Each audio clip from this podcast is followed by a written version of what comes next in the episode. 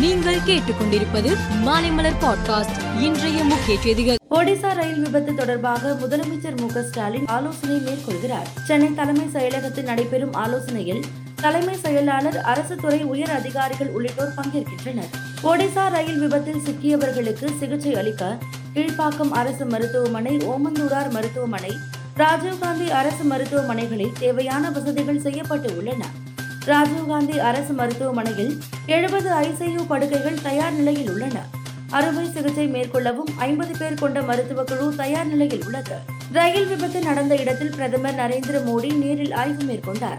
புவனேஸ்வர் விமான நிலையத்திலிருந்து விபத்து நடைபெற்ற பகுதிக்கு ஹெலிகாப்டரில் வந்தடைந்தார். விபத்து நடந்த பகானாகா பஜார் ரயில் நிலைய பகுதியை பிரதமர் மோடி பார்வையிட்டார். மூன்று ரயில்கள் விபத்துக்குள்ளான பகுதிக்கு சென்று பார்வையிட்டார் மேற்கு வங்காள மாநில முதலமைச்சர் மம்தா பானர்ஜி.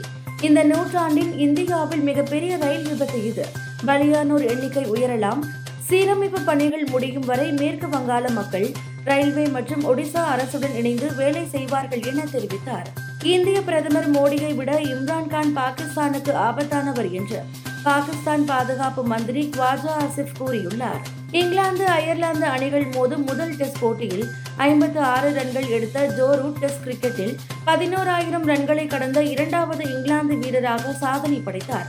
அதைவிட டெஸ்ட் கிரிக்கெட்டில் பதினோராயிரம் ரன்களை மிகவும் இளம் வயதில் எடுத்த இரண்டாவது வீரர் என்ற இந்திய ஜாம்பவான் சச்சின் டெண்டுல்கரின் சாதனையையும் முறியடித்து அவர் புதிய சாதனை படைத்து உள்ளார். இங்கிலாந்து மைதானம் வேகப்பந்து வீச்சாளர்களுக்கு சாதகமாக இருக்கும் என்பதால் இந்திய அணியில் முகமது ஷமி சிராஜ் உமேஷ் யாதவ் ஆகியோரை தேர்வு செய்துள்ளது. ஓவல் மைதானத்தில் இந்திய பந்து வீச்சாளர்கள் சவாலாக இருப்பார்கள் என ஆஸ்திரேலிய அணியின் நட்சத்திர பேட்ஸ்மேன் மார்னஸ் லாவ்சேன் கூறியுள்ளார். மேலும் செய்திகளுக்கு மாலைமலர் பாட்காஸ்டை பாருங்கள்.